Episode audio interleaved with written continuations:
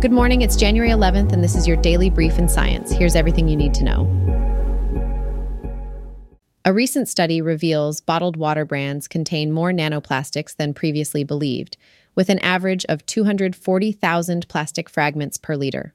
The most common plastic found was polyethylene terephthalate, PT, likely from plastic filters and bottles. These tiny particles can enter the bloodstream and organs, raising health concerns. While the health effects of nanoplastics are still unknown, research indicates potential negative impacts on the reproductive system. Individuals can reduce exposure to nanoplastics by consuming tap water from glass or stainless steel containers and avoiding plastic containers for food and beverages. Despite the study's findings, the Portuguese Association for Natural Mineral and Spring Water Producers claims it cannot be applied to Portugal or the EU due to their closely monitored bottled water sector. The presence of nanoplastics is a global concern, requiring further research to understand their impact on human health and ecosystems. Norway has become the first country to pass a bill allowing for commercial scale deep sea mining. Norway's decision faces opposition from the EU and the UK. The mining aims to meet the demand for precious metals used in green technologies. Concerns have been raised about the potential impact on marine life.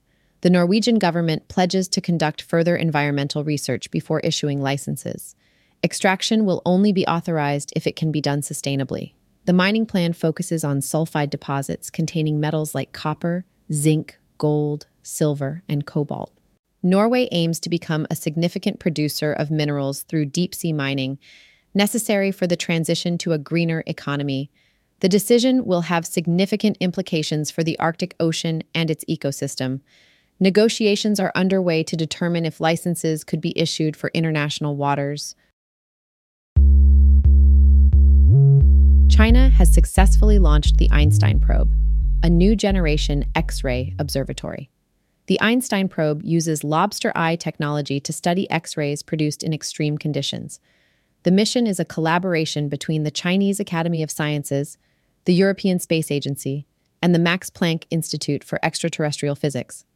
The probe, equipped with the Wide Field X ray telescope and the follow up X ray telescope, will search for bursts of X ray light from objects like neutron stars and black holes.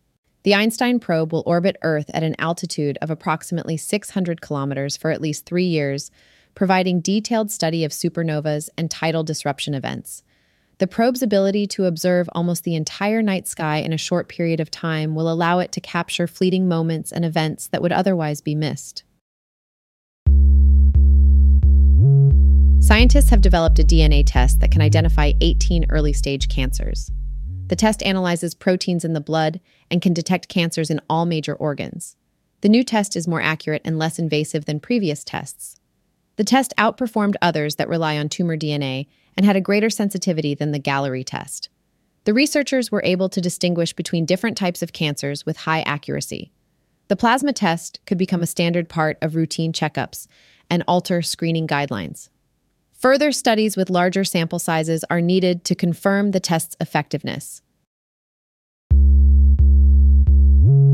Medical researchers are developing microscopic machines to combat antibiotic resistant bacteria and fight cancer, Dr. Ana Santos led the project Rebellion, developing nanomachines that can kill resistant bacteria. The nanomachines have shown promising results in killing various strains of bacteria, including MRSA. Safety tests are being conducted in mice to ensure the nanomachines are safe for use on patients.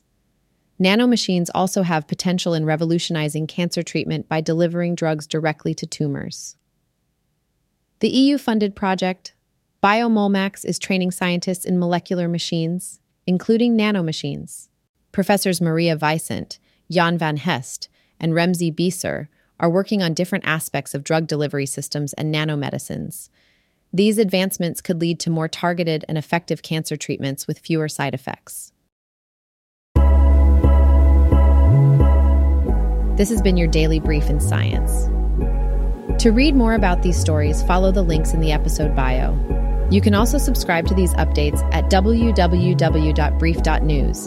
And for more daily podcasts about the topics you love, visit www.brief.news forward slash podcasts. Tune in tomorrow. We'll be back with everything you need to know.